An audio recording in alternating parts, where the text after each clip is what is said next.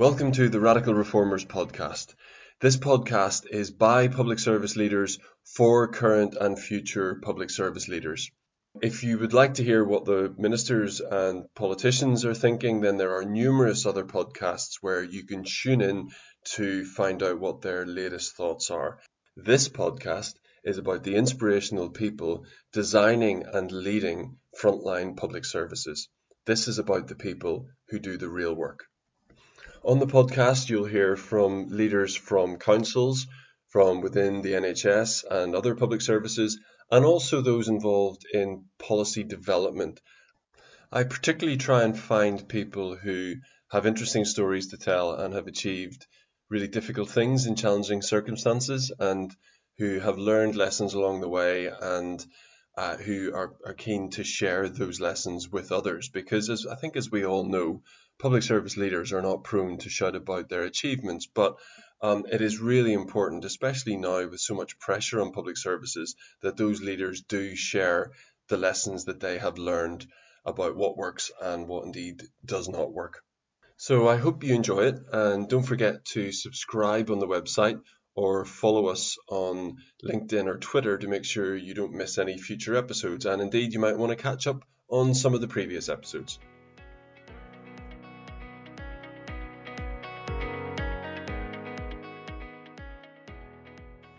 This week's episode is with Jane Lewington.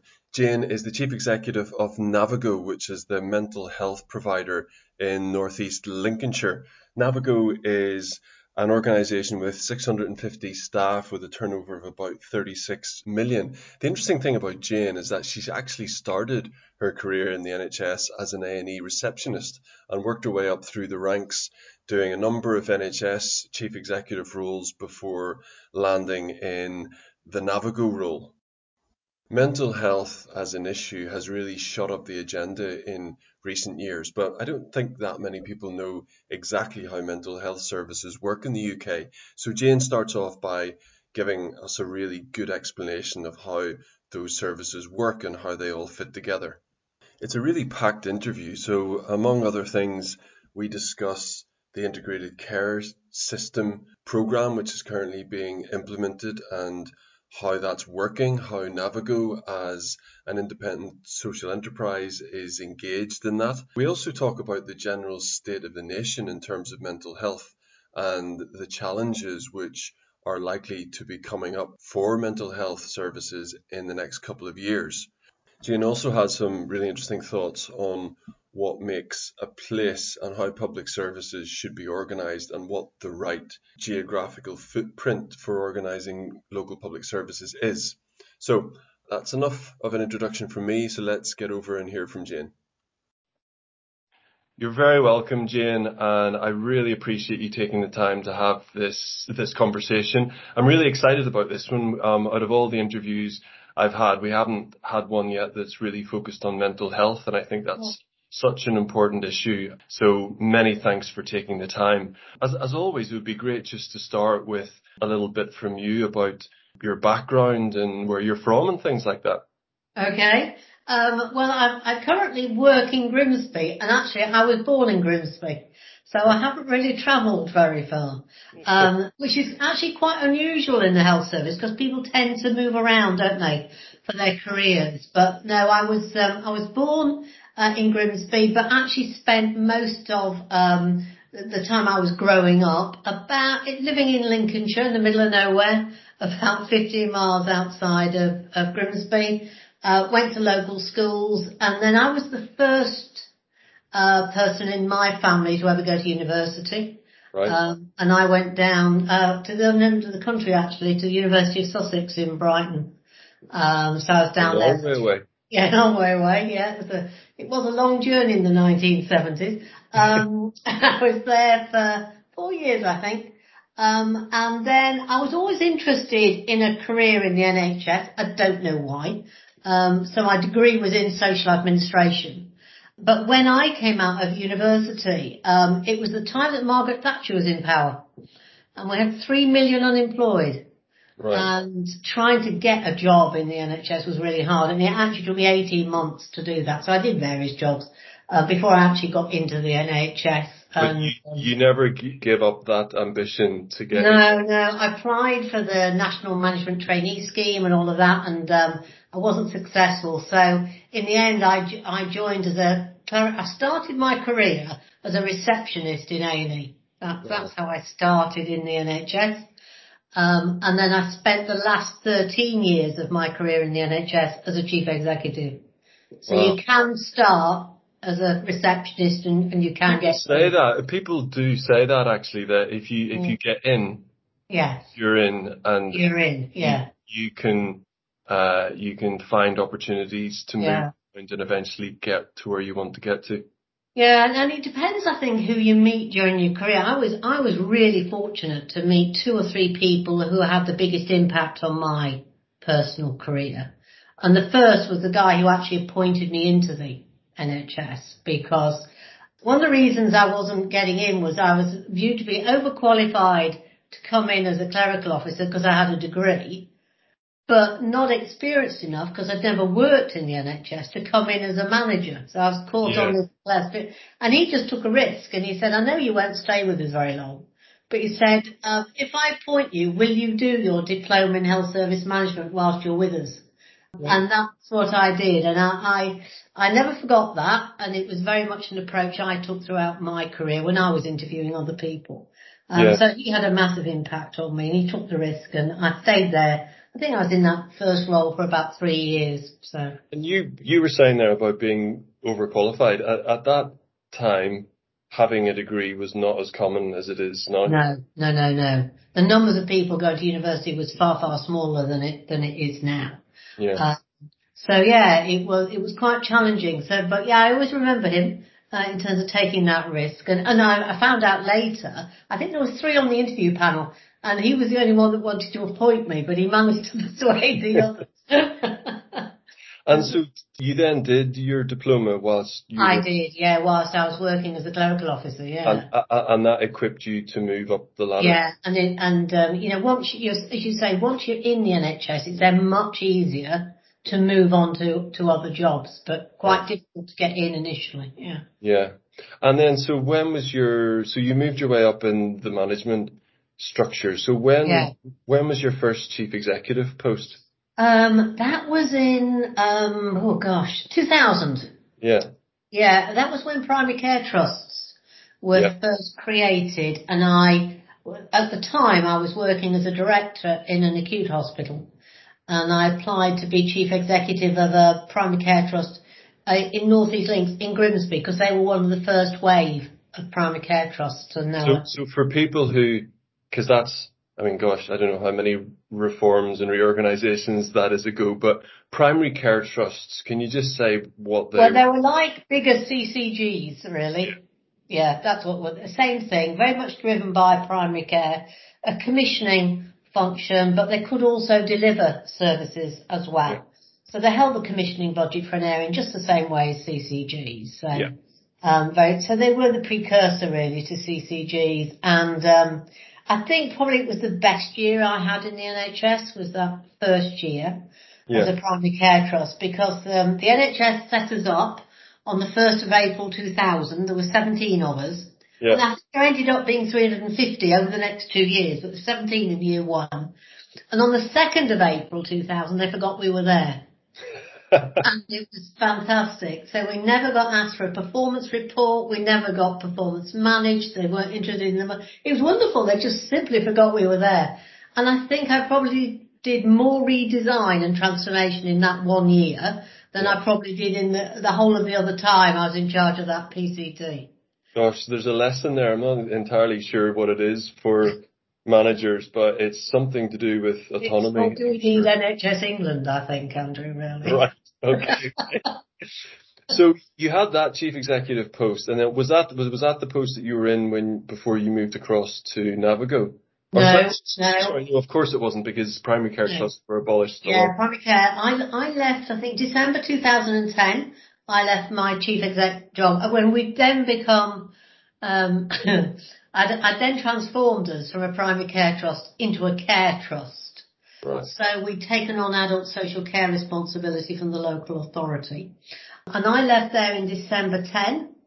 and moved to be deputy chief executive in a very large acute hospital provider that covered the whole of Lincolnshire. So we provided the hospital care in Lincoln, Boston and uh, Grantham. So I went as deputy and then in two, end of 2012 I became the chief executive then. So that was December 12. March 13, three months later, we were in special measures on the back of the Keogh mortality review.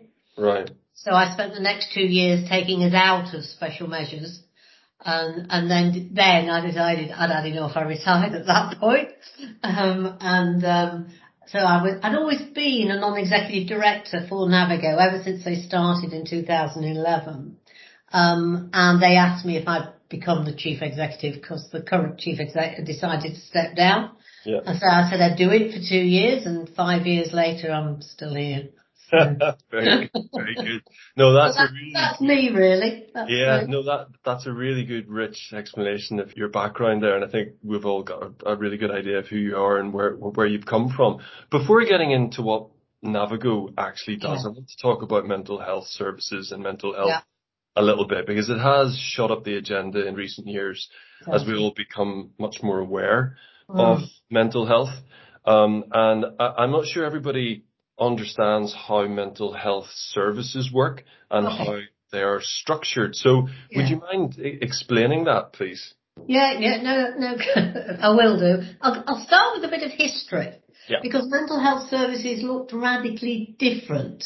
Um, when I worked, first worked in mental health services in 1984. This is how long far we're going back. Um, and in 1984, all mental health services were provided in large, horrible institutions, thousands of beds, very little in terms of community services. And there was a, a massive policy drive in the 1980s called Care in the Community, backed with money to radically shift care, mental health care, out of these large institutions and out into, into the community and into ordinary, ordinary living. And on the back of that shift, something else happened. What happened is that the organisations that provide mental health services are quite different to the physical health part of the NHS. So in the physical health part of the NHS system, you will go to a GP. You might then need to see a consultant. So Mhm. you'll be referred up to the hospital and, and that's a different organisation. And then you'll have a different organisation, say if you need the district nurse to come in and see you after you've been discharged from hospital. So you've got lots of different organisations in that pathway. Hmm. For mental health, it's very different. Mental health provides integrated care. So as a mental health provider, you will provide primary care services. It's known as improving access to psychological therapy. So it's for, it's to help people cope with low level anxiety or depression, for example. And anybody can just walk in and be seen um, by an IAPT service. So it's a primary care service.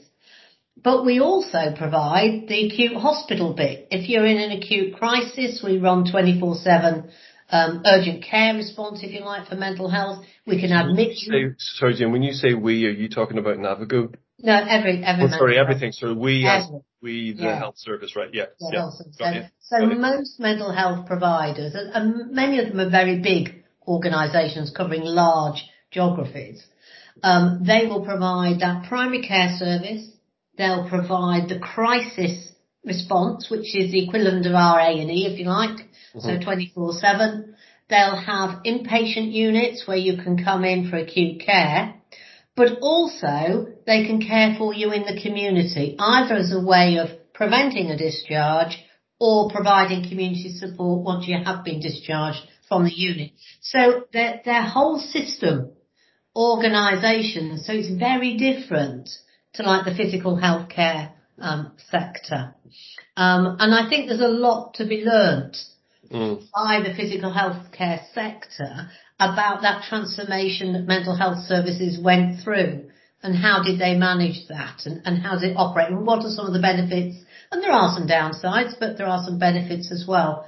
I think the big challenge that nationally mental health providers have now is how do they then integrate much more better with the physical healthcare system because we still have big differences in life expectancy. So Yeah. if you are someone with a lived experience of a serious mental illness, your life expectancy is likely to be 20 years younger than somebody else, 20 years less than somebody else. So there's a big issue about how we better join up the work of mental health organisations and primary care and hospitals really. Yeah. Wow. No, that's a that's a great explanation. Thank you for that. And then Navigo then. So where does Navigo fit into all of that? So so uh, as I said in my introduction to, to this, Navigo is uh, what what was known as a spin out. So Yeah. was was part of the NHS, is now an independent social enterprise. So what role is Navigo playing in the system that you've just described? Right, well we're doing everything that I've just described. So we are the, the provider of NHS mental health services for our bit of the world in North East Lincolnshire, both for adults and for older people. So we provide that primary care service in terms of psychological therapies. We have acute um, wards. We Mhm. run the 24-7 crisis service and we have the full range of community teams that can support either, either younger people, I'd say a young person going through the first episode of psychosis, Mhm. uh, to someone who may have a more established serious mental illness who needs ongoing support out in the community. So we do exactly the same as NHS mental health organisations. We just cover a much smaller patch. Yeah. So yeah, um, and that So- basically is the biggest difference. We uh, do provide some specialist services as well. We have a specialist eating disorder unit, for example. Um, but because we're not just an NHS provider, we also hold the adult social care contract for mental health. So we are a health and well-being organisation. So we're responsible for providing the social care support to people with a lived experience of mental health. And that I think has affected our, our ethos really, the whole way that we approach things as an organisation. So in a different part of the country, what you do might be provided by an NHS mental health trust. It, it yes, some of what we do would, would be provided by um, an NHS mental health trust, but a lot of what we do you won't see in an NHS organisation. So that would be more on the council side. That's on the more on the well-being side around the emphasis that we put on. We, we talk about um, the three pillars of public health. So we, we're very much we're a member organisation. So well, everybody who uses our services or cares for someone with mental health has an opportunity to become a member of Navigo and have a big say in what we do and the decisions Yes. we make. And the way that we engage people, we're very much a co-production organisation. So it's working in partnership with the people who use our services.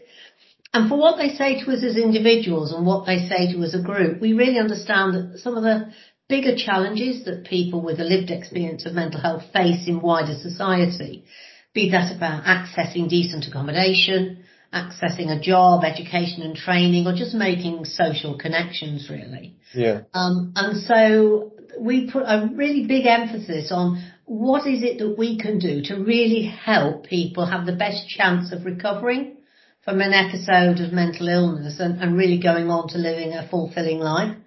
And so we talk about those three pillars of public health, somewhere to live, somewhere to work and someone to love. Yeah. And a lot of our energy and a lot of our services are devoted to those three pillars of public health. Very interesting. And delivering both NHS and council services, does that give you a grip on more of the levers that you might need to pull in order to achieve that? Yeah, and, and, and particularly um, a different way of approaching the care for people with far, gre- far less reliance on admitting people into hospital. So it's a much stronger emphasis on the preventative things that you can do. Um, so you may have somebody who traditionally has presented at our acute unit five or six times a year for an admission, but from the work that we do with them and the way that we support them after discharge in terms of providing uh, placements, work placements in the organisation, opportunities to volunteer, activities and groups, that, that person may never get admitted again. Or may only ever get admitted when they are really, really poorly and need our help and support. So we have a low rate of admission and we have one of the shortest lengths of stay in the country um, in our acute units. And more recently, because of the increasing demand for mental health services over recent months, there's a, a real pressure on NHS acute beds for mental health. We've always had beds, and in fact, we're providing beds for patients from other areas because they can't be admitted locally. Yeah. Um, and it, and we think it's because we take that broader view around the kind of support that you can provide with to somebody. Yeah. And then, so if just for for people listening, because you know, I think we're all much more aware of mental health now. If you're feeling like you might be suffering or have a family member or friend who you mm-hmm. think is suffering, is is the route to go through the GP first of all, or? Uh, in many in many parts of the country, it would be traditionally, but with COVID, things have changed quite significantly. So in every single area of the country now, there will be a 24/7 all age support line for mental health, and anybody can ring either for themselves or on behalf of someone else, and you will get a response. Right. Um, and you will be signposted either to some low level support, maybe from a wellbeing team at the council or into an IAPT service, or if necessary, you'll get a full crisis assessment. So everybody should be able to ring a free phone number in their area and access that support. Most crisis services, which are staffed by your secondary care mental health um, specialists or, or, professionals, traditionally um, are in most parts of the country are accessed by referral from a GP, or if you walk into an A&E department. Ours is different. It's always been a walk-in service. So anybody can walk into our crisis service 24-7 and, and be seen and assessed. Okay. Um, we're going to come on later to talk about the new integrated care systems and, and how oh. they're organised and things. But just at, at a very local, on the ground level, how do your services interact on a day-to-day basis with general practitioners, community care? Um, well, primary care, I mean, we've really developed, I think, much closer working over the last couple of years, and particularly with the new um, primary care networks, the PCNs. Mm-hmm. Um, there are three. PCNs, just for, for listeners, are larger groups of of general. Practice. So you'll have individual general practices who are coming together. Yeah. Into primary care networks. They're being given identified funding directly as primary care networks to increase the range of services that you can access in general practice. So over the last year, for example, every primary care network has had um, money to appoint their own pharmacists, for example. Um, they've had money for social prescribing going into PCNs, and they will be receiving money for mental health practitioners next year. So it's encouraging individual general practices to think about how by working together, they can really increase the range of services that you can access in the community and don't need to go into the hospital for it. Yeah. So, yeah. yeah. So it's at it's at that primary care network level yeah. you interact with. We do, yeah. So um, what we're doing is is there are three of the of the networks in in our area, and we're reorganising um, all of our community services so that they are organised and align with those three primary care networks. So we can develop a single multidisciplinary team to support general practice. Um, and we're, we're really keen to ensure that we don't duplicate. So um, training up my staff, some of our advanced clinical practitioners, in their physical health skills, so that if they're going in to see somebody because they're part, they're part of the memory service, for example, they're an older person part of the memory service, that they're not just going in to do a, a memory review, Mm. But actually, if that person is also suffering from diabetes, they can do the routine foot check at the same time. So, so reducing the number of people going into everyone's house by actually skilling up the staff so they can do more than one thing when they're actually seeing somebody. So we're doing a lot of work around that. Um, and everybody who's got a serious mental illness should be on a register with their GP. And if you're on that register, you should be getting a physical health check every year. um, and um, our performance in North East Lincolnshire wasn't good. So we're working with the GPs, and now we're we're actually taking on that work. So we're working with them to validate their registers. So we've got a single register for North East Lincolnshire, and then the team that does our physical health checks for the people we look after they're actually going to deliver those physical health checks for people registered in general practice. So we're doing some very practical things really with, with primary care. Okay. Um, so we couldn't have this interview without talking about COVID-19 and the impact that that's oh, had over the past year. Um, so how have your, your team coped over the last year? Um, I mean, it was very stressful early on in March when, when it, when it just hit the whole country. Um, but I mean, we just went into immediate kind of what we call our incident management mode. So, um, we were meeting every day, not just the very senior managers, but we would have the managers of every team. We would meet every day, um, to, to develop our plan. And I think, I'm proud to say we moved very fast. So we moved all of our services, uh, where they needed to, to, to be to a digital offer within 10 days. So we became digital in 10 days. Did, did um, you already have some sort of basis to, to make that move or was it all brand new? No, it was all brand new and we did oh, wow. it. Okay. And we did it in 10 days. And, um, we're incredibly proud of that, you know, and that included the crisis service, you know, the way you contact them and everything. But one lesson we learned very, very early on was the importance of ensuring that if somebody new was being referred to us, um, or that, you know, they were coming back for a new episode of treatment, the first time we see them, you must see them face to face. So throughout the pandemic, we, if you're a new patient, you were seen face to face for that comprehensive assessment. Yeah. And then we would make a decision based on risk as to whether your follow up needed to be face to face or it could be done digitally or over the telephone. Um, we had to set up isolation units on our acute areas so that if someone was admitted, they could be tested for COVID before moving. So we had to reconfigure. I mean, my staff haven't worn uniform for 30 years. You just don't wear uniform in mental health services at all. So they're all in scrubs. I mean, it was a real culture shock to mental health, really. Um, so uh, we set up the 24-7 all-age mental health COVID support line like every other area. You had to have it in place by the 6th of April. I think we got ours up and running by the end of March. But we did it locally with the council. We worked with our local council. And um, we, we worked very closely with their wellbeing workers. We lo- worked yeah. with Rethink and Mind and a range of voluntary organisations to really get that up and running.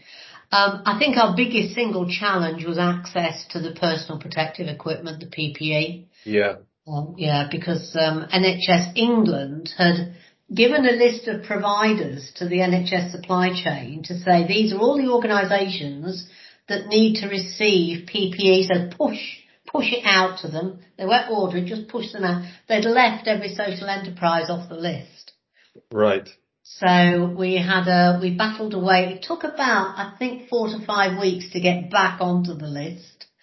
Um, I mean, just, just so, so people know, and people will know who listen to these interviews because we've, we've spoken to colleagues in, in Provide and, wow. and other areas.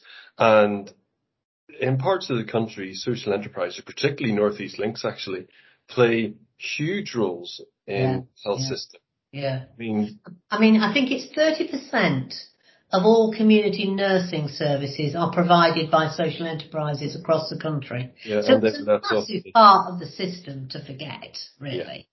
Yeah. Um, but um, we had a weekly COVID meeting in North East Lincs involving every provider, health mm-hmm. and social care. And of course it wasn't just us being impacted, care homes couldn't get PPE, home care, GPs, they couldn't get PPE. Um, so we set up a, a WhatsApp group so we were support mutual aid, you know, have you got, can yeah. you lend some gloves? Have you got any aprons? So we were swapping the stuff around. And then in the end, Navigo took on the role for the whole of the health and social care community, uh, to actually buy, store and distribute all of the PPE. Wow. So we, so we did that, uh, for the whole. So for the, which community, sorry, do you mean? North East Lincolnshire. North so East all of the care homes, all of the home care providers for better or for worse, said, right, we'll just. Yeah, we'll just do you, know, it. you, you probably thought one organisation needs to take the lead on Yeah. this. Yeah, yeah. somebody needed to take the lead, and the GP, individual GP surgeries weren't going to be able to do it. So we covered the GPs, GP out of hours, the hospice, uh, all the, commu- the community nursing provider, um, the care homes, the home care providers. So we did it all. And then in October, the council were also looking after some services, so we took that on as well. And we're still doing it today. We don't procure it now, but we still store and distribute all of the PPE across North East Lincs. So, Yes.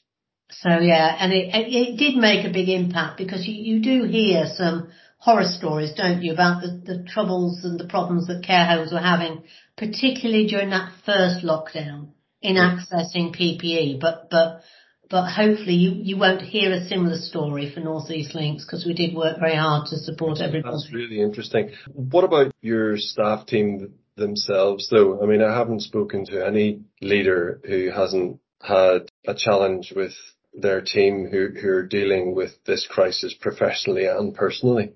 Yeah, yeah.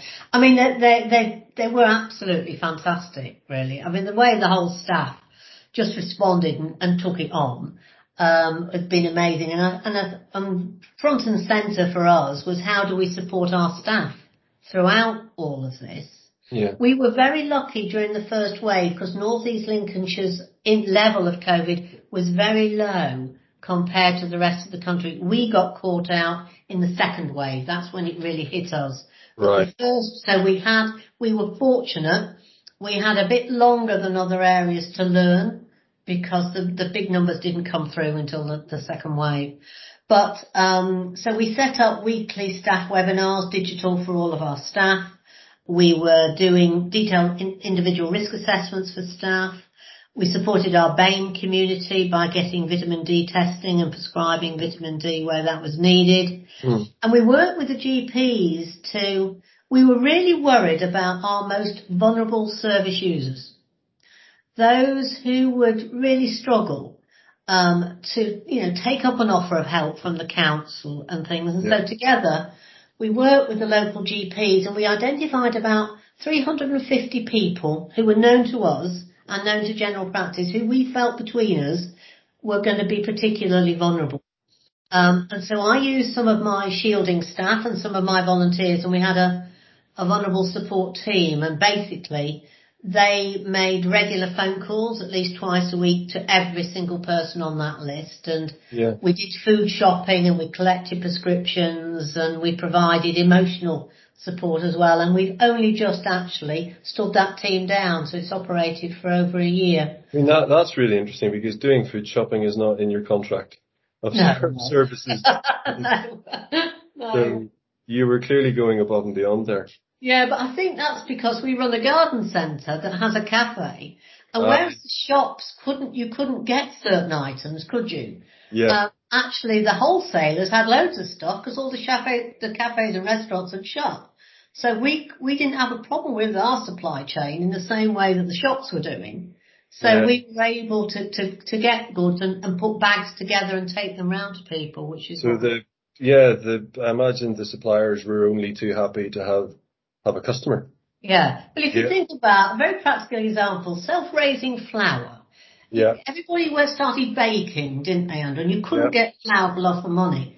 But the wholesalers were sat on ma- masses of, of self-raising flour. That wasn't the problem. They couldn't get it bagged into the smaller bags for the supermarkets. So if you bought a big bag of self-raising flour, you could get it wherever you wanted it. And that's, what incredible. I, I didn't I didn't think about it in that way, but yeah, yeah. Yeah, it's because they only normally bag up a very small percentage of their flour into the small bags for supermarkets. Most of it is in big bags for cafes and restaurants. That is very interesting. Very interesting. So just to, to, to take a step back or away and just think about society in general. I mean, obviously COVID-19 has Yeah. had a big impact on people's mental health, both Yeah. generally for Mm. everybody and particularly as you've already mentioned, people with pre-existing mental health conditions. What do you think that impact is or ha- have we seen the impact of it yet?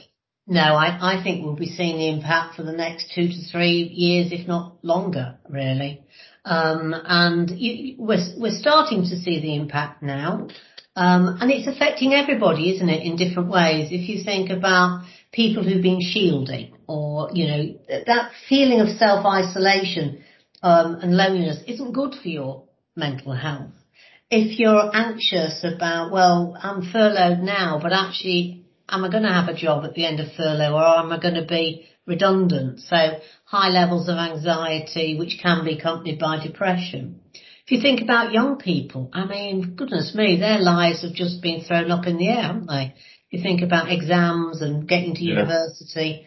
Um, so again, very anxious about their futures. So I, th- I think we will see um, a lot of um, general anxiety and depression. I think for people who've been directly impacted by COVID, and I'm particularly thinking of a lot of the staff who work in hospitals, acute hospitals and in care homes.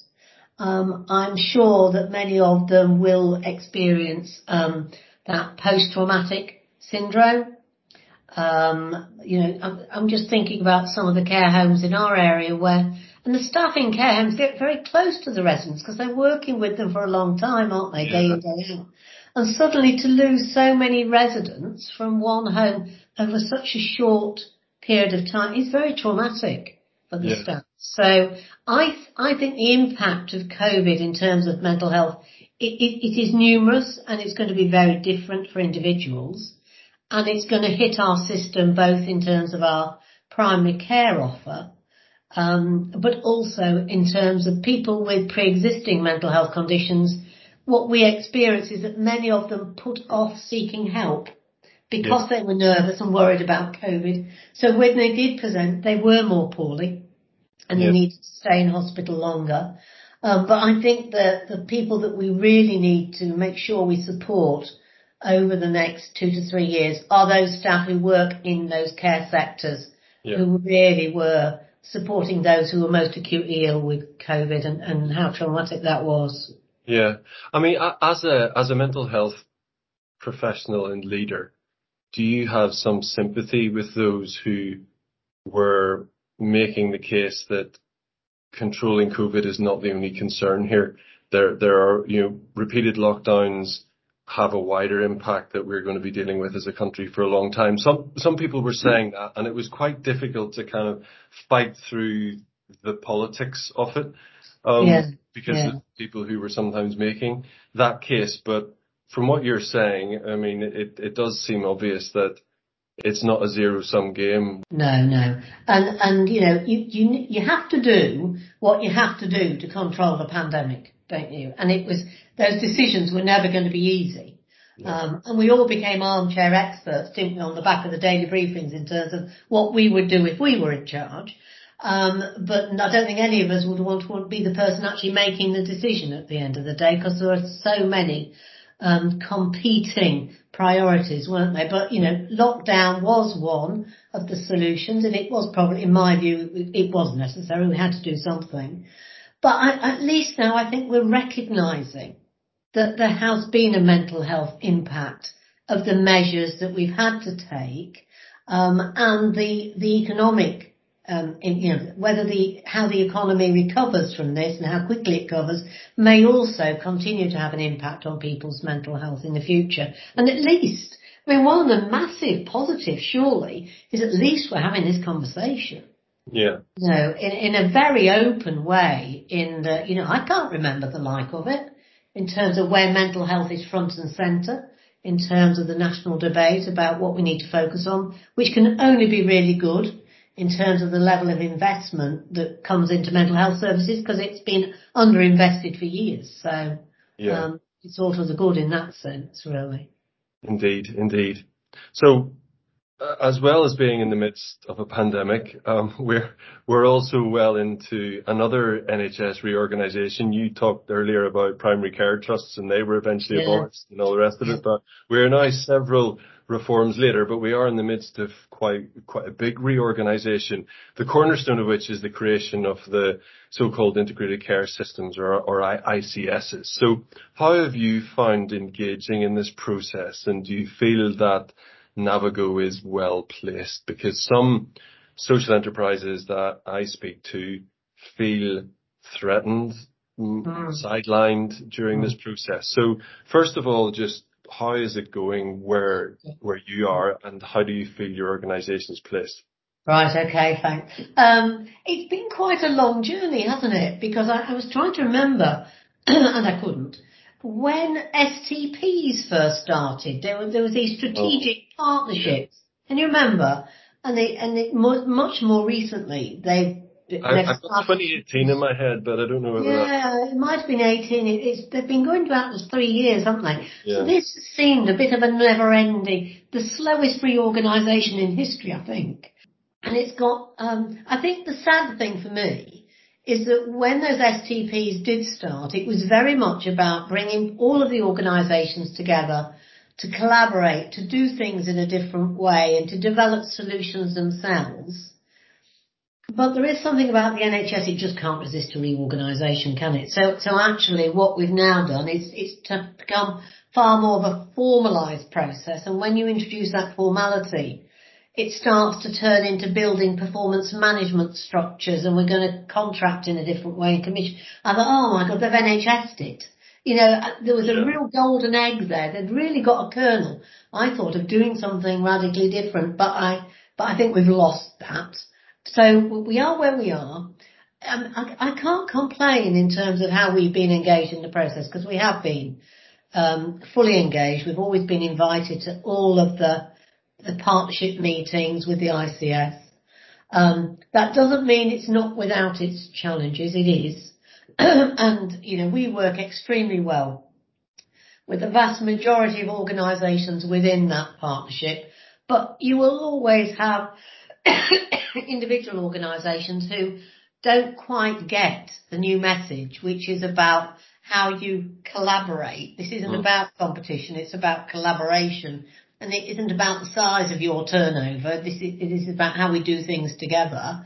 Yeah. Um, and who, and who still look at your organisation and think, well, how can we take them over or how can we become the lead provider and then we subcontract to them? So, and, and you just have to be aware of that and manage those politics as best you can within your individual ICS. I think we are fortunate because we are in an ICS that's got three social enterprises. So yeah. together we're quite a significant chunk of the spend. Um, and, you know, and, and, we're all good and well-performing organisations as well, which, which, you know, yeah. does, does no harm. I think in terms of, uh, for me, I think ICSs to be successful, it needs to be built on the success of their constituent parts, yeah. which is the place, the locality. Um, for our um, ICS, because we're a big one geographically, Humber Coast and Vale, we're enormous. We've got the whole of North Yorkshire, we've got York, and then the whole of the Humber region as well. Um, so we've got six places linked to local authority boundaries. Mm. Um, and I, for me, it's about how do we ensure that um, it's, it's at place level where we're really going to drive the integration of care, isn't it? Where you bring general practice, community nursing, mental health and aspects of the acute hospital together to do it differently. You're not going to integrate a, 1.5 million population. If we think we are, we're just deluding ourselves. it's going to be a place. But there are things where the providers in a single sector, like mental health or like acute hospitals, they do need to work together because there are services where you do need that bigger scale or that bigger population to make sure you can deliver the specialist teams that you need and to deliver the best outcomes. Mm. Uh, and for me, the, the trick is going to be how you manage. It's going to be a matrix, I think, within each ICS. So you have some delegation of, of money and authority to the provider collaboratives that will be an acute hospital or mental health, and then you'll have delegation to place. Well, how does place and the provider collaboratives work together? How yeah. do we manage that relationship? I think is going to be key. Yeah. Now, where I think I'm fortunate is that although they get fed up of hearing from me, because I'm never very quiet in a meeting, at least we do get to all those meetings where they, where they are shaping their thinking about yeah. how this will work really. And, and certainly I'm really very, very positive about what we're doing at Place. And so we're, we're moving to a shadow integrated care partnership from July of this year, so next month. Um, and we, and that's being hosted by the local authority, so they're taking the place lead, um, working with the ICS. So I, I'm very positive about place Um, but recognise we've got some challenges in how we make the whole system work together coherently. Yeah. The integrated care system, that's concerned with strategy, population, population health strategy, yeah. mission. Yeah. The integrated care partnership is the delivery bit. Yeah, delivery, yeah. Yeah. So an integrated care system re- will replace all of the clinical commissioning groups. So they will get the money to buy all of the healthcare for their region.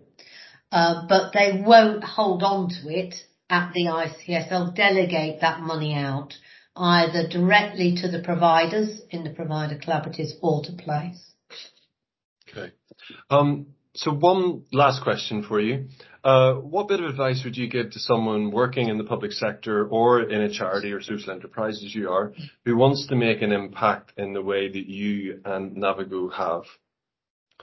My goodness me. Um, I think the first thing, I think one of the lessons I learned early on, it got me in a lot of trouble personally, but the, one of my biggest lessons was really be brave and don't look up, look out. So look out to your local community, engage with your local community, engage with the people who use your services and develop services and plans that are best for them because at the end of the day, that's who I feel I'm accountable to. Um, although as a chief exec in the NHS, you have a formal accountability to the Secretary of State for Health. In real terms, I always felt I was accountable to the people of North East Lincolnshire in terms of what I delivered. So um, I, I never looked up the system waiting to be told what to do. I, I looked outwards. And sometimes that brought me into conflict with the system, which is um, probably a subject of the whole another podcast, but never mind. Yeah. I mean, no, let, let me ask you about that, Jane, because I imagine it did, because I think everyone who wants to join the public sector and progress wants to look out and starts with that motivation. And the system probably, in fact, well, I know this happens, gradually grinds them down that they realize the only way to get things done, never mind progress, is to look up. How, how did you manage to? Well, I think the first thing is you've got to be successful at what you're doing because yeah. it's only um, by being, meeting, you know, all the targets and things that you actually get any kind of permission and, and freedom of movement. Um, and then for me, it, it's it's the strength of partnership working. So what I wanted to do was very much based on North East Lincolnshire, and it was when we set up the Care Trust so bringing health and social care together. That was not the national direction of travel at that time. It was about reducing the number of primary care trusts and making them bigger. Um, and what we did is um, local authorities can say a lot of things that you can't in the NHS. They're a very powerful ally. Um, and it's really important that you develop that relationship, certainly if you're working in the NHS. And what I did I mean, it was career suicide if it went wrong. but what I did is I went outside the NHS system. Um, and we actually lobbied politicians both at a local and a national level because politicians are much more interested in innovation and change than actually the higher echelons of the Department of Health. So we went out of the formal bureaucracy and round into the political system, um, and we got approval that way. That's how we actually did it. Very um, good. Yeah. Very good. So, so be brave, look out, don't look up. Um, yeah, be proactive in seeking ways to make a difference. It doesn't have to be the big things. Um, lots of things that we do at Navigo are small things, but which added together make a big difference for our local community. And by our community, we mean the people who use our services or the most vulnerable in our local community. So we work a lot with local charities and help them uh, to move forward as organisations because it actually bigs, you know, brings a bigger benefit. So we take an anchor approach to how we work with, with local parts. That's, that's really interesting actually. That's the health service equivalent of uh, what in sport you call marginal gains. So Yeah. cycling teams talk about, you know, just tiny little changes that when you add them all up make the difference between a team winning and losing. And it sounds Yeah. pretty similar. Yeah, yeah. So, I mean, to give a very practical example, one of our um, young volunteers, she's someone with a lived experience of mental health, uh, became aware of a local, very, very small charity run by a couple of women who were collecting together second-hand white goods to provide them for people who were moving into accommodation for the first time, usually hmm. youngsters who didn't have anything. And, and this volunteer resonated with her because that was her position when she came out of the YMCA and she had nothing and she was moving to the flat. So she got talking and she realised that this charity was struggling with storage and checking. So she came to us and she said, because she knew we'd got accommodation, she said, would we store the white goods and could our estates department check the goods before they're handed out? So that's what we're doing. But it means that people who use our services who need those kind of white goods, you know, they can go to that charity and they can access them very easily. So it's a bit of a win-win. So it's lots of those small things, Yeah. just thinking in a slightly different way. I think uh, trust and support your staff. We we invest a lot of money in training our staff, and the NHS then is very good at not trusting them to do a good job. Yeah. So if you think how much it costs to do a degree and then a postgraduate degree and any qualifications, and then we think that they deliberately come to work to do a rubbish job. Well, I don't think people, most vast majority of people come to work to do a good job, don't they? So for me, it's really important about not just trusting your staff, but actively supporting them and listening to them about what can you do better as a leadership team to help them make a difference to the care that they deliver every day. Yeah. And I think my final message would be about, um, although I talk a lot, actually the real importance of uh, what I call being a humble listener. It's not chief execs who have the ideas about what's need, what you need to change. It's people who deliver services and people in receipt of services really recognise what needs to happen to make this a much better experience really. So it's about listening. Fascinating. Jane, thank you so much for your time. That's all right, Andrew. My pleasure. Well, that was an absolutely packed interview, and there are a ton of things to, to reflect on. But I just wanted to pick out a few. That conversation we had about the state of the nation's mental health and how there are a number of groups of people who actually we should be just keeping a very close eye on and supporting. So, people who have been furloughed or have lost their job and are now very concerned about not being able to go back to work young people who have had their development interrupted, and then also Jane particularly talked about those operating within hospitals and care homes who will have been traumatized by the experience of the past 16 months and we really need to, to keep an eye out for those people and support them where they're in our friendship groups and family groups. Jane has obviously lived through uh, a wide range of NHS re- reforms and reorganisations, and I thought her her comments on the most recent ICS reforms were very in- interesting, um, uh, particularly talking about the original STPs back, I think, in 2018, and how they started very positively. It felt like a new way of doing things, but actually, as the system has started to think about the the implementation of some of those thoughts as the integrated care system. It's in her own words has become NHS and it's quite managerial. There's performance management structures, and she feels maybe that it's lost a little bit of that innovation that was there at the start. And then finally, right at the end, Jane talks about a lesson that she's learned um, being the importance of looking out, not up in the system. So always look out to the service users and the communities who you are serving. And she acknowledged that within the public sector, as within any organization, that is a challenging thing to do to keep that discipline of looking out rather than looking up to see what your immediate superiors are expecting of you and wanting you to do. And when we explored this a bit further, it was clear that uh, the best way to do this is from a position of strength where you have a high performing organization that you earn that permission to think differently and do things differently. So that's all for this episode. Thank you very much for listening. And don't forget to follow the podcast on either the website or on LinkedIn or Twitter so you never miss a future episode.